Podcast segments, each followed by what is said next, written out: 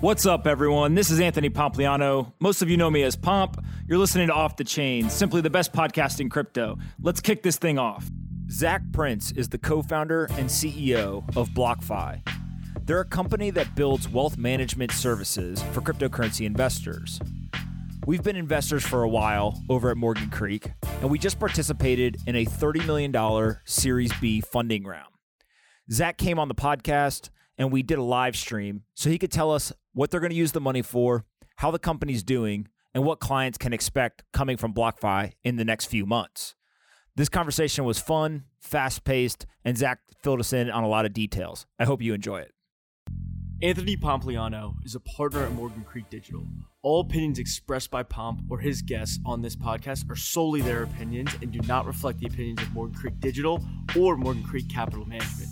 You should not treat any opinion expressed by Pomp as a specific inducement to make a particular investment or follow a particular strategy, but only as an expression of his opinion. This podcast is for informational purposes only. What's up, dude? How I'm gonna, you? I'm gonna have to try not to check my phone while we're recording. The Bitcoin price is going up. Our Series B news uh, just dropped. It's all right. Um, all right, let's get into this. You guys announced today uh, $30 million Series B. Yep. Caveat, we invested. So, everyone, yes, we are investors.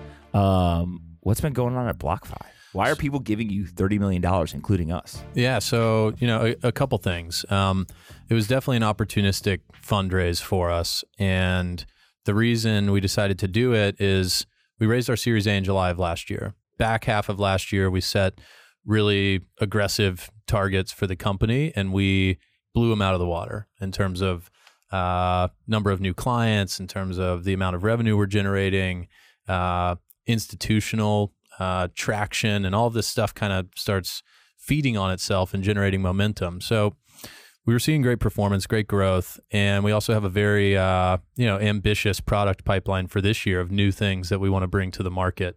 And we wanted to be able to bring those new things to market with confidence, especially the Bitcoin Rewards credit card. You know, launching a credit card um, is not a uh, it's not a small small effort, and we want to do some really fun marketing. And so, you know, for all of these reasons, we felt like uh, uh, we could go to market and, and raise more capital. And now is the time to uh, to do it. And fortunately, when we started having that conversation, the you know folks that are already sitting around the table, including yourself, were like, "Hey, you don't you don't need to go to market too much. You know, we can just We don't need to go fundraise. We can all just do this right here, right now. yeah." And so it uh you know it, it came together uh, pretty quickly, and um. uh, I'm excited as as the CEO. You know, the team's grown a lot. We've got just such fantastic people working at the company, and it's been amazing to see the speed at which we've developed things and the high level of client service that we've been able to maintain throughout the growth that we've experienced. And now we're just setting an awesome tone for this year, right? So right now you've got three products, right? I can put crypto in and take a US dollar loan against the, my crypto collateral. I can uh, put crypto in and get paid interest on uh, Bitcoin, Ethereum, GUSD, and then I can also buy and sell uh, crypto as an exchange. But how, what can you tell us about numbers? Because in the Bloomberg article in the announcement, revenue's up 20x since last January. Uh, that's a big fucking jump. where's that coming from? Is that just the launch of new products? Is that kind of people using the existing products more? How, do you think about that, and what are you willing to say? Yeah, sure. So I mean, it's a it's a combination of things. So you know, first and foremost, uh, it's driven by increased adoption in terms of the number of clients that that we have on the platform, both retail and institutional. Uh, as a result of the client growth, uh, we've grown, you know, assets on the platform and AUM. The number that we put out uh, in the official Series B press release was 650 million on the platform. It's actually healthily above that now because we finalized that copy a couple weeks ago. Um, and those things drive revenue. So the more clients you have, the more people are going to trade, the more people are going to take loans, the larger balance that you have that's earning interest, and the balances that are earning interest are what gives us the ability to lend more capital. And the majority of the revenue that we make uh, is uh, from lending, getting paid on lending, whether that's USD or or crypto. And so you know we're doing well over uh, a million dollars a month now, and and it's uh, it's doubled just since we decided to do the Series B in early December. All right, uh, so- so to, to when we important. closed the round. So it, we're hitting kind of a new a new pace in terms of that trajectory, which is great to see. So you're up 20x in revenue over the last year. Uh, in the last 45 days, give or take, revenue has doubled, and uh, you're now doing well over a million dollars a month in revenue. You get 650 million plus in assets on the platform, um, and you continue to move the interest rates to kind of serve customer needs, right? So one of the things that I think a lot of people have questions around is just how do you come up with what is the interest rate, right? And we're talking specifically around uh, the interest product. Can you explain kind of the mechanisms there uh, and why it changes month to month? Sure. So uh, there's a number of uh, different factors that go into determining the interest rate. So the first thing is just the the market, and the market has uh, a couple of different inputs to it. The futures curve and the funding rates on derivatives platforms are, are very important in terms of uh, seeing where the market is for lending rates. Uh, another big part of the market is uh, supply and demand. H- how much uh, capacity uh, does the market have to lend dollars, to lend crypto, relative to how many places there are that you know and institutions there are that are interested in borrowing it.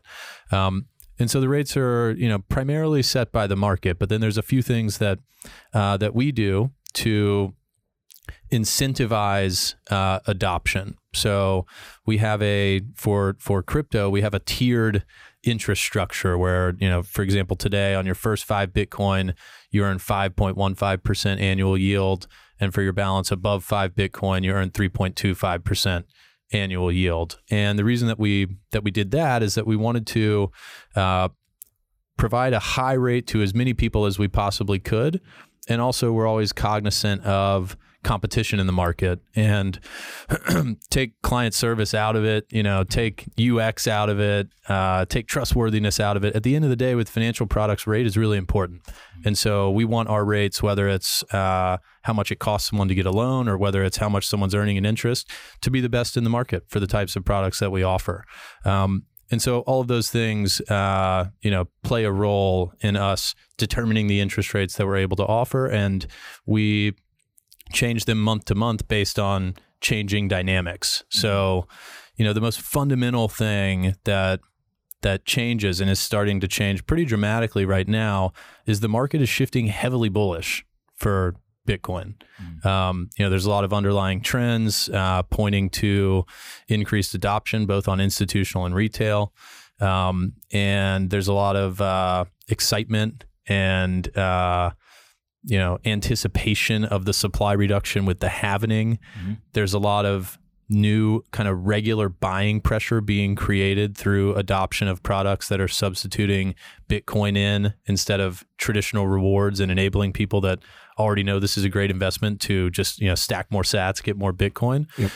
And all of these things are coming together, and they're they're making the market position heavily bullish.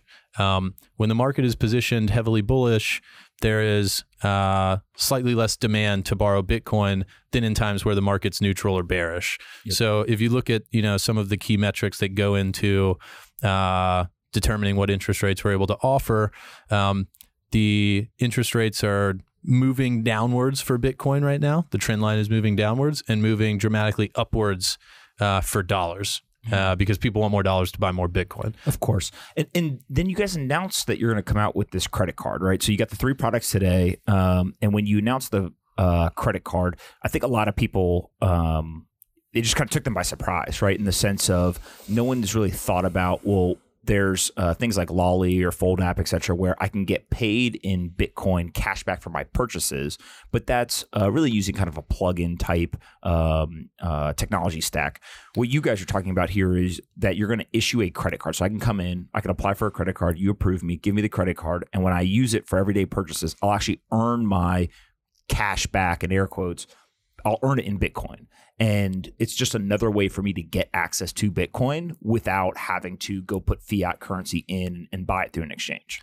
That's exactly right. And it's important to note uh, a, a, few things when we're talking about the card product because there have been a couple of different uh, card products that have come out in the cryptocurrency space already. Um, one fundamental difference between what we're doing and what's existed in the past is that it's a credit card, not a debit card. Okay. So debit cards, you're spending you know money that you've already funded into an account. Credit cards, you're spending uh, money that is credit, and that uh, you know if you pay back at the end of every month, you don't pay an interest rate on whatsoever. Credit cards also come, the, you know, the way these uh, payment networks work in the U.S. at least. Credit card networks have a higher interchange capture rate, which is basically how the card companies make money from the merchants when credit card transactions are processed. And as a result, uh, credit cards offer higher cash back rates to consumers than debit cards do. So we think of the BlockFi Bitcoin rewards card as something that's competing more with you know Chase Sapphire Reserve or your airline mile card. Um, it's for a prime consumer. It's going to have a high cash back rate. It's a credit card where you don't have to pre-fund it to be able to spend money. Just instead of earning airline miles or normal cash back, you're going to earn Bitcoin and we're huge fans of Lolli and Fold and all of these apps. I think it, I think one of the big trends of this year is going to be uh, all of these things working together to create a lot of uh, regular buying demand. And you can use the BlockFi Bitcoin Rewards card with Lolli Well, at the say, same time. So, like, i- in if you're really um, crazy about this and, and fanatical, what you could literally do, Which I is- am, by the way. I'm, I'm going to so, do it. So am I, of course. So am I. Uh, is you can use the BlockFi credit card through a Lolli or Fold app to then buy, let's say, a flight for work that then is ends up being reimbursed, and so you end up earning the free Bitcoin, and you're double dipping almost, right? You're using the credit card rewards back, but also the Lolli or, or Fold app uh, rewards as well. Yeah, and you're going to get, for example, you know, three to five percent back by using the Lolli link, and uh, one and do half to three percent back on the on the BlockFi Bitcoin rewards card. One and a half to three percent is where you think it'll end up. Yeah, we're still we're still finalizing uh, the exact numbers with our partners, and there's some uh, you know questions there about how much you want to. Uh, incentivize certain types of spending. There's basically two models you can go with. You can either go with a, a high flat cashback rate on every transaction, uh, just a high base rate, or you can do uh, something where you have like a 1% cash back rate on every transaction. And then for certain types of purchases, you offer higher rates, you know, two, three, four, five percent. So we haven't made a final decision uh, on which one of those options we're going to go with, but um, it'll be a cashback rate that's, you know, competitive with, yeah, competitive with uh, uh, prime cards that are in the market today. Got it. And then, do you have any idea in terms of um, who will be eligible for the credit card? I think that's another question I've seen a lot online of just like, is this a credit score based thing? Is there there other things that'll go into who gets approved and who doesn't? Yeah, it's going to be it's to be traditional credit underwriting. so uh, if your FICO score is not in a good spot, definitely you know work on it now uh, in advance of uh, in advance of the card coming out. So um, nothing specific to say there, but you know generally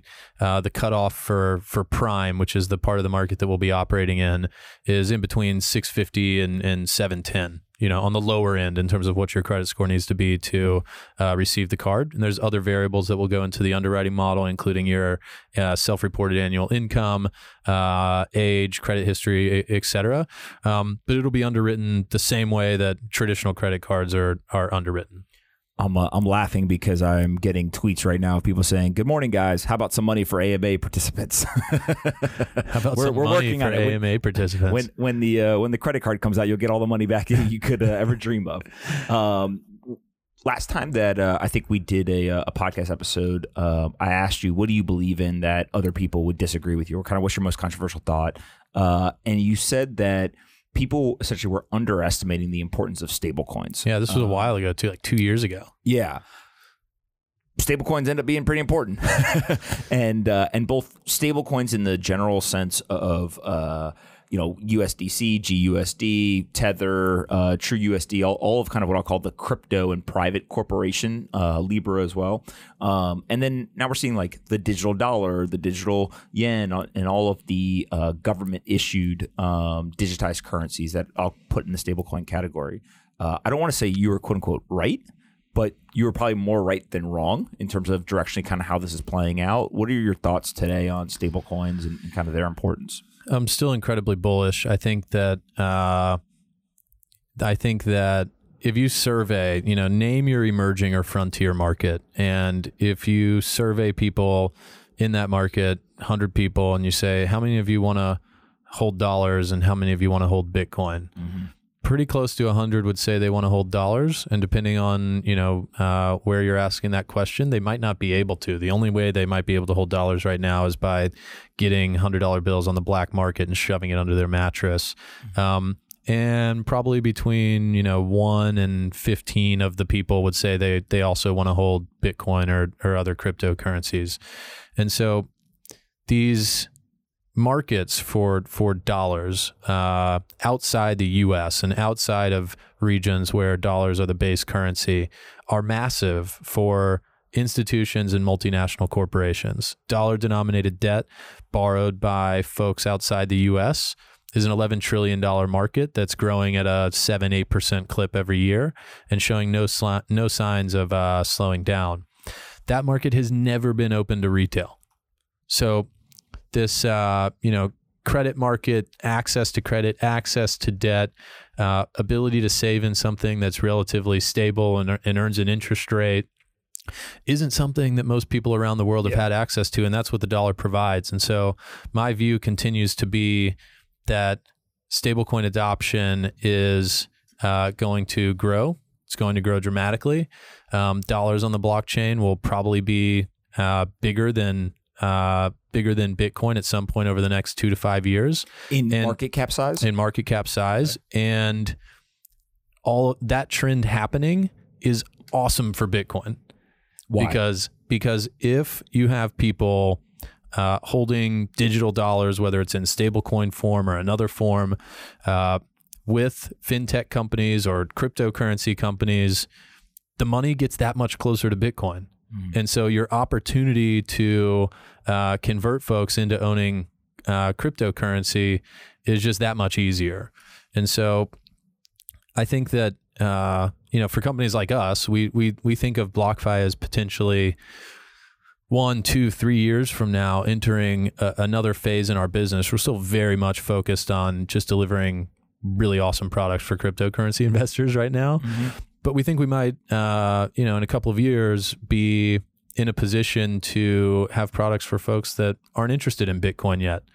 They're actually just interested in earning an interest rate on dollars, and they're coming from a place where that wasn't possible before, and that's where they start. Yep. Well, so a lot of people don't know this, uh, and I've gone around the country literally and talked to institution after institution about. Um, right now, I can take money and I can put it into GUSD. I can then turn around and I can hand that to BlockFi in an interest bearing account and I can earn 8.5%. Yeah, 8.6. Uh, 8.6% APY on that deposit. And USDC as well now. And USDC. Okay. Yep. So that's a really really high interest rate compared to the fiat traditional banking system right money market accounts maybe you're squeaking out 100 150 basis points on the high end yep um, you're talking about an 860 basis point apy on a digital dollar, right? Does that come down over time? Like, like where does that interest rate kind of evolve? And the reason I'm asking that is, do we eventually enter a world where people are financially incentivized to move from the fiat currencies in the traditional banking system into this digital dollar world?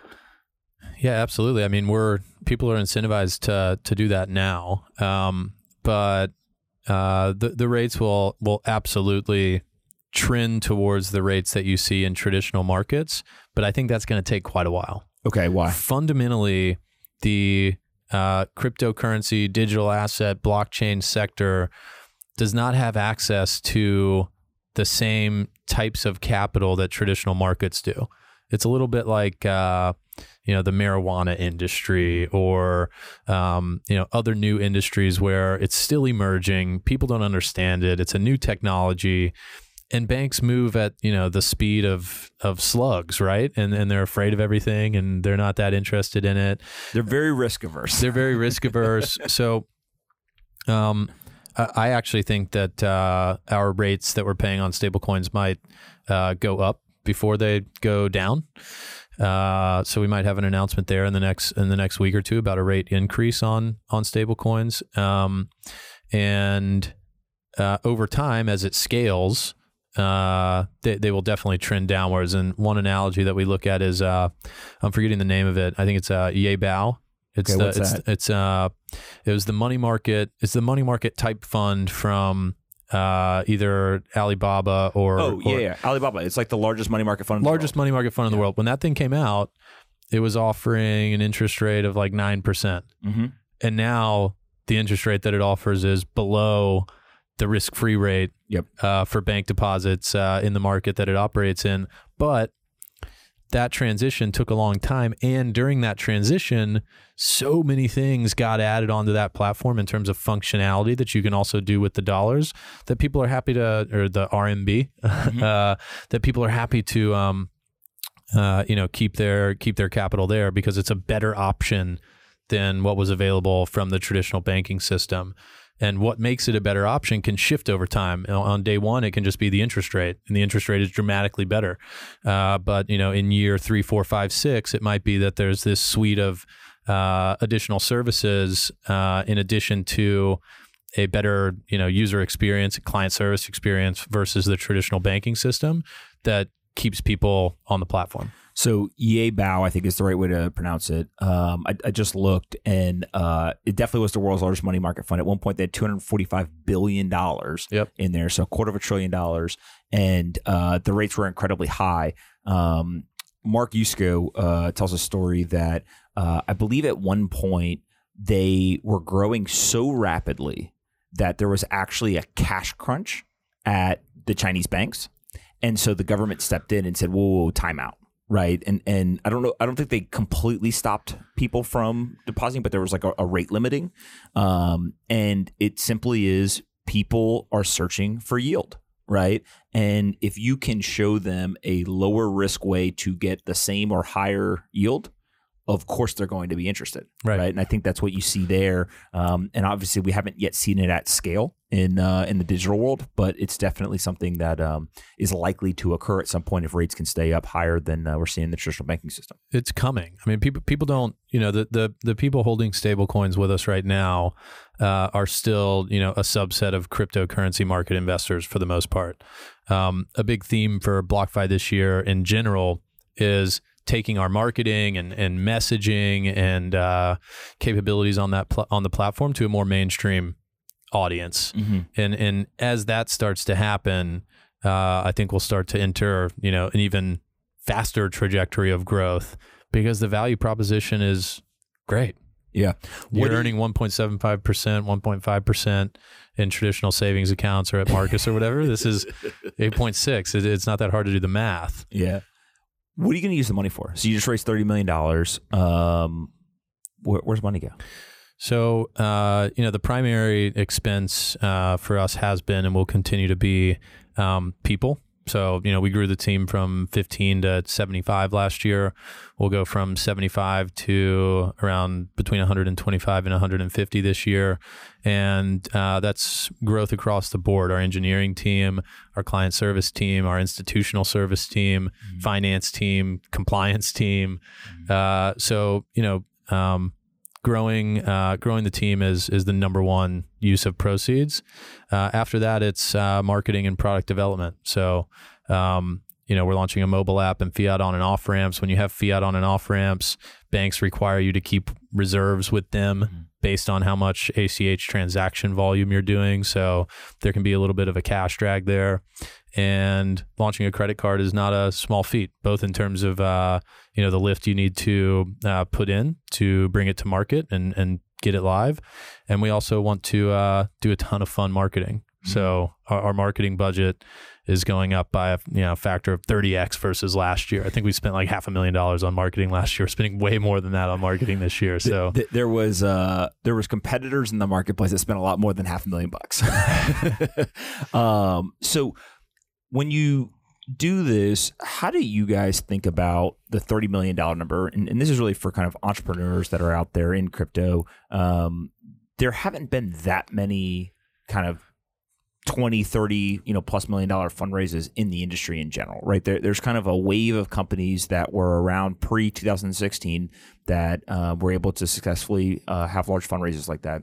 Then you had a lot of like that what i'll call the icos right? So that was not really for in exchange for equity for a private for-profit centralized company with all the tokens. Um, since then we've seen a couple but not a ton uh, of these very large fundraisers. Like how do, do you think about when's the right time to go fundraise? Um, how much to raise right? How do you uh, derive the valuation off of that? And kind of just talk me through like from the entrepreneur seat that fundraise framework that you use like on making the decision to actually go and do it. Sure. So um, i think there's a couple of uh, there's a couple of key inputs to making the decision to go do it. One is um, is there something we could do with the money? Mm-hmm. And you know, generally for startups, the answer to that is yes. But you know, if it, if it's no, then you probably don't need to raise money. Uh, and the second thing is, do we have do we have the metrics to raise money at you know evaluation that is higher than uh, the previous round that we raised money at and would support uh, us raising the amount of money that we want to raise to do the things that we need to raise money for. Mm-hmm. Um, so you know th- those are your inputs, and if you've if you've got the metrics and you know what you want to spend the money on, how you derive at valuation is kind of a function of uh, how good of a job you do marketing it. Like it's really a sales effort at the end of the day. You've got to make a great presentation. You have to have uh, you know a compelling uh, narrative around what the company's doing, why it's working, uh, and why it's going to keep growing in addition to just the underlying uh, quantitative metrics. Mm-hmm. And you have to go talk to people. You have to sell it. Um, just like anything else, y'all are raising, you know, when you're raising money for your fund, it's the same concept, right? You've yep. got to meet people, present, uh, grab their attention, make them believe. And uh, fortunately, you know, we've we've been successful at doing that. I come from a sales background, so I actually love that part of the job. You know, like I, I could I could talk to people uh, all day yep. and tell them what we're doing because I'm just like so excited about it, anyways. So uh, I really enjoy it, and I think one of the things that's noteworthy about how we've raised capital at BlockFi, which is also true for a lot of things in the cryptocurrency cryptocurrency industry, is that the speed that it moves at is so fast like not only have we reached this kind of new tier in terms of the amount of capital that we've raised, but we raised our Series A six months ago. Mm-hmm. It's not often that companies go from Series A to Series B uh, in under a year, much less uh, six months. So, um, but but I, I, can say this, you probably can't, um, and this is more the investor mentality of like when you see something working. At least for us, like we want to double and triple down on that, right? It's working, uh, and now is the exact time in which we want to pour gasoline on the fire, right? And take what is already an inflection point and make that curve steeper, right? Um, when I was at uh, at Facebook, um, there's a point in time in 2014 where the ads revenue was growing so quickly that we used to say ads is going bananas. and the reason why we said bananas is because if you think of the shape of a banana, right, it yeah, literally kind of like bends parabolic. backwards almost. Yeah. yeah. and so uh, that's what you want from every company, yeah. right? Is you see this growth, and when you see it starting to uh, hit that inflection point, what you actually want to be able to do is that gasoline can literally put it vertical in terms of growth. Yeah, push your uh, put your foot further down on the pedal. Yeah, and I think that's what you guys are doing, right? Yeah. Is, is, it's really, hey, let's keep doing what we're doing. Let's do it on a bigger scale, and also let's launch tangentially related products that we know our customers want. That's exactly right, and, and I think that last point is uh, is really important. None of this works. You don't hit that you know that breakout point in mm-hmm. growth if you're not uh, adding value for your clients. That's true for for any company, and so uh, one of the things I've been really proud about that we've done at BlockFi is, you know, one of our core values at the company is uh, clients, not customers. Mm-hmm. Every decision that we make, we ask ourselves, how does this impact the client? Is this mm-hmm. good for the client? Are they going to like it? We solicit product feedback from our clients, and that's a lot of what goes into uh, our product development roadmap. Is just mm-hmm. what people are, you know, telling us what our clients are telling us that they want. And so it's this, uh, you know, it's a great incentive alignment mechanism that capitalism has where it, it, do you use the terminology clients not customers because customers insinuates like a transactional relationship customers and, a number in a database right? Mm-hmm. customers a number in a database that uh, you know no one knows their name just happens. And i think a lot of i think a lot of fintech uh, it, it does great things in terms of having an awesome ux and in terms of uh, delivering automation and and uh, products that are powered by technology, and and we want to do that at BlockFi. But what we also want to do uh, is introduce people to uh, the experience that maybe comes from like an older time when you could Mhm. walk into a bank branch and there's a banker there who knows your name or someone that you've worked with. And we want to see if we can deliver that digitally. So I think we're the only place in crypto where there's a number on our website. You can call that phone number. Who answers?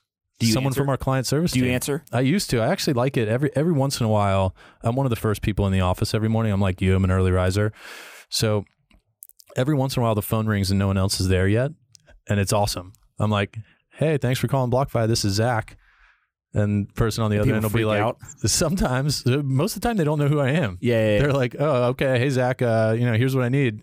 I'm like, uh, but other times people were like, Zac Prince, and I'm like, yeah. They're like, aren't you the CEO? And they're like, why? Yeah. Are you, why are you answering the phone? I'm like, ah, I just get in early. Technically, the phone line isn't open yet, but I heard it ring. Like, how you doing? What's up? I love that. All right, we got to talk about this photo. So uh, he doesn't know I'm going to do this, but for those that uh, can't see it, this is the photo that is on the uh, Bloomberg article uh, that uh, Vildana um, wrote uh, announcing the fundraise. Yeah, shout You- out to Vildana from Bloomberg. Great article. You guys look like you're about to come out with a rap album. really? You think so? yes, you and Flori look like you guys are about to come out with a rap album. See, I look at that and I think that I think that I look uh, like a you know like a goofball, and Flori just looks like a stone cold badass. Flori looks like she's about to fuck people up. She's, What- a- she's what an she operator, thinking? man. She's she's not here, but what is she? Uh, what is she thinking about all this? She excited? Oh man, it's uh, you know we're we're we're pinching ourselves, right? Like we um we you know we we started this thing in Q3 of 2017. Uh, you know, bright-eyed and bushy-tailed, trying to raise money, telling people that we thought ICOs were stupid, and they're saying we think you're stupid. and uh, and uh, you know, it's um just see, seeing it all seeing it all come together. There were so many things. We were actually on a uh, train together from uh, from Boston. We were up at Fidelity's office. We're on a train back together. We actually got to spend like three hours together, which doesn't happen that much Yep. anymore because we're very busy. And we're like, you know, if you just if you just say like build things that people want and fintech flywheel, if you just say it enough, I guess eventually it comes true. I mean, we were saying all this stuff for so long. We had these Yep. strategies that we wanted to, you know, bring to the market, uh, and it was it was a ton of effort. But you know, the the feeling that we have now is that um, the snowball's rolling, and we just have to, you know, we just have to keep going. Yeah, uh, that's the secret, man. Just build things that people want, and magically you build a company. and keep going. I mean, look, it's uh, uh, from the outside looking in, you always hear about the good stuff, but Mhm. um, there were moments, right? Like we we made our first crypto backed loan in January of 2018. Price of Bitcoin was around seventeen thousand. It ended the year at three thousand. How did that feel? Awful, right? Like that doesn't. That's that's brutal. Um, No loss of capital.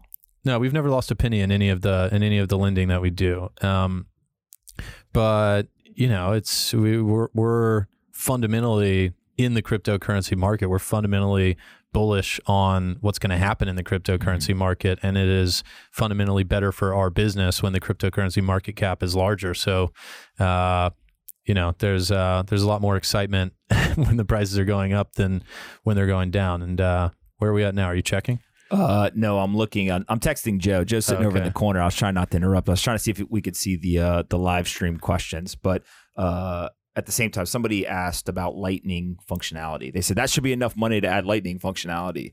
Um, what, what's going on there? Is that something that you guys are going to eventually do?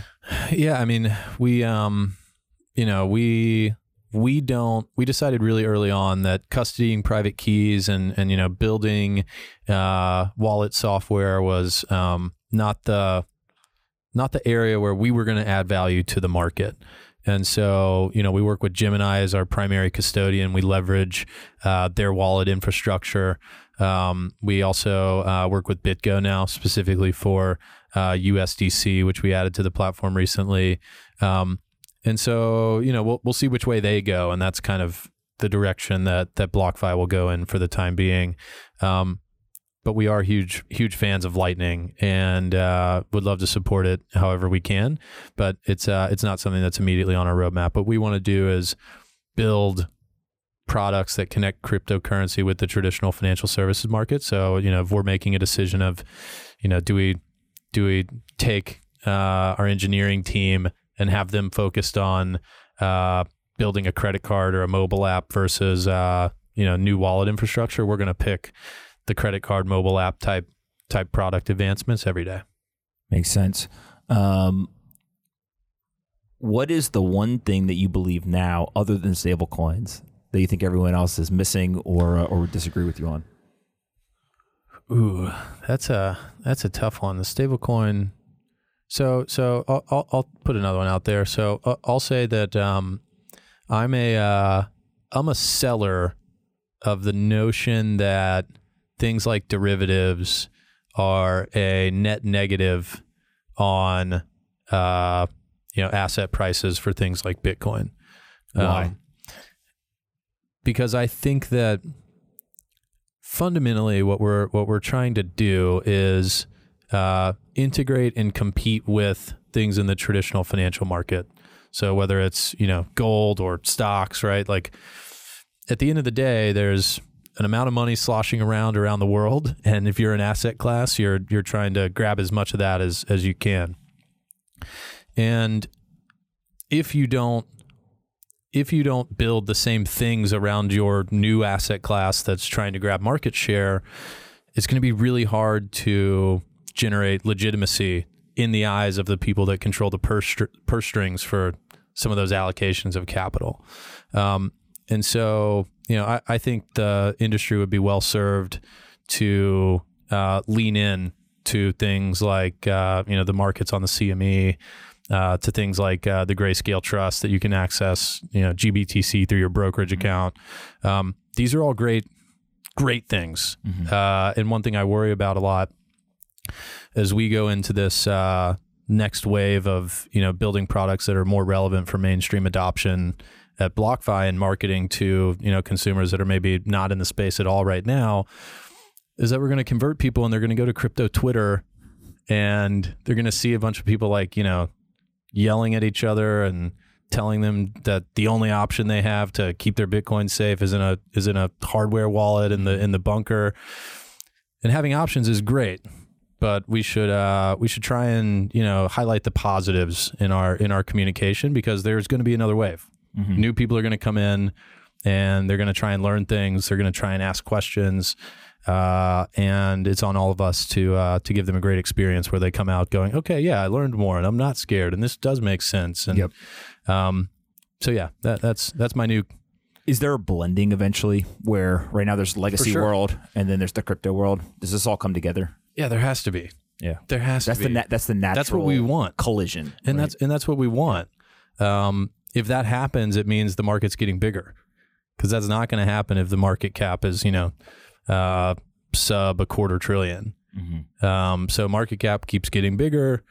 You get a network effect there. As the market cap gets bigger, other traditional market participants become interested.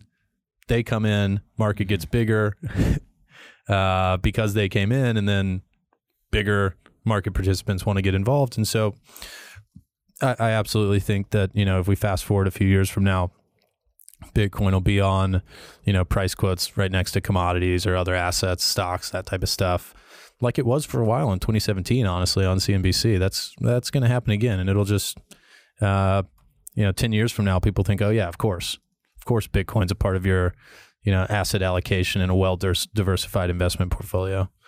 To me, it feels like sentiment is shifting. I wrote about this earlier this week, and the sentiment is shifting in a way that I don't think we've seen in a long time. Um, there was a clip on CNBC Fast Money. Loved uh, that. And uh, retweeted that real quick. Yeah, I think it's a guy. Uh, uh, I forget his last name. But I apologize. Um, but he, guy Adami. Adami. Okay, yeah. So he uh, he basically the quote was something to the effect of in a world where central bankers are tripping over each other to devalue their currencies, Bitcoin will prevail. Yeah, in a world of fiat currencies, Bitcoin wins. Yeah, Bitcoin is the victor. Yeah. And literally he when he said that, I I honest to God, uh, rewound it. I had to listen a second time and then I triple checked that it wasn't a doctored or manipulated video, like some meme that somebody on crypto somehow did. And I just sat there for a minute and I was like, Holy shit. Dude, I did like a Michael. Ja- I was on the subway watching it. I did like a Michael Jackson leg kick or something. I was so excited. I was like, boom. Well, the other thing that happened in that clip is uh, every single every single person on the Fast Money panel They're in. was bullish They're in, man. on Bitcoin. Look, You don't have to be a genius, right? Like it was at 20k, it came down, now it's crossing 10k again. Over the last two years, I mean, it- we're just part of a bigger trend at BlockFi, right? Like smart yeah. people, you guys included, um, have continued building things. yeah. The space has gotten better. So huge shout out to Joe Kernen because Joe was, I think, the first person that it's like a full time employee of CNBC to Convert in Yeah. front of everybody. Yeah, I mean he he went through a two week uh, absolute like indoctrination, right? I mean, I, I still remember seeing him one day and him being skeptical, coming back like a week later, and him literally looking at me and being like, "This is the future," Yeah. and being like, "Yes, dude." Yeah. and it has permeated throughout the traditional financial system, right? And what I mean by that is not just the language and the sentiment that's displayed on kind of traditional financial press and, and media, Yep. but also you're seeing the conversation change at the uh, registered investment advisor level. You're seeing it change in the institutional investor world. Um, you're seeing it change actually uh, even with people who previously were not bullish. Right, you're starting to see them say, "Wait a minute! Like there may be something here." Um, and the one this week that uh, that really caught me off guard, but in, in a positive way, was the CME's chief economist came out, and now he's not going to say, "Hey, look, you know, Bitcoin's going to be the next global reserve currency" or anything that's kind of on the extreme end of the view. But he very well he articulated very well that Bitcoin is a non-correlated asset, and if it continues to be non-correlated, this will be in pretty much everyone's portfolio. Yep. And I thought that that was uh, the last person in the world that, other than like a Warren Buffett coming out and, and flip flopping, um, somebody like that was like the last person that I would expect to come out and be that kind of strong in, in their uh, articulation of Bitcoin. The data supports it, right? Uh, the, It definitely the, da- does. the data supports it. Um, I'm actually going on CNBC for the first time later today. As someone who's been on What- what CNBC a ton. I'm going like uh, 10:45, 11, I think. What should I do? What should I say? H- how do I kill it on CNBC? Oh yeah, I mean, if you drop the long Bitcoin, short the bankers, you're a legend. you may not, you may not be allowed to come back. I, I've said it one time. Uh, I didn't go on television for a couple of months after that. Um, but uh, no, I, I, I think the whole thing is uh, the consistency of message is so important, right? There's Yep. people who watch that show all day long. They've heard a million different things, but the more that they hear people who are building real companies in the space say the same thing over and over and over and over again, Yep. it, it becomes um uh, in some weird way a confidence game for them right it's like hey i heard about this thing it's different than what i'm used to Uh, it, it kind of doesn't have the same um, foundational structure uh, the story's a little weird like there's no companies headquarters all that kind of stuff but if they hear over and over and over again like look this is working there are people who are participating in this it has the network effects it has the computing power behind it etc i think eventually uh, you kind of slowly shift their mindset.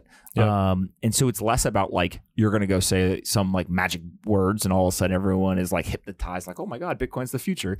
And it's more of just like the consistency of message. Every time somebody goes on and says it we convert you know 10 basis points of that of the viewership Yep. and if we do that every single day right eventually trying like oh wow like actually a lot of people you know are kind of starting to realize this so Yeah. what are you going to say Uh, I don't know.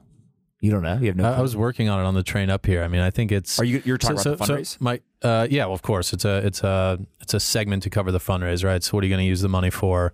Explaining BlockFi at a at a basic level, but I think um, You'd be a legend if you said you were going to take the money and just buy Bitcoin. Don't say that, but you'd be a legend if you did.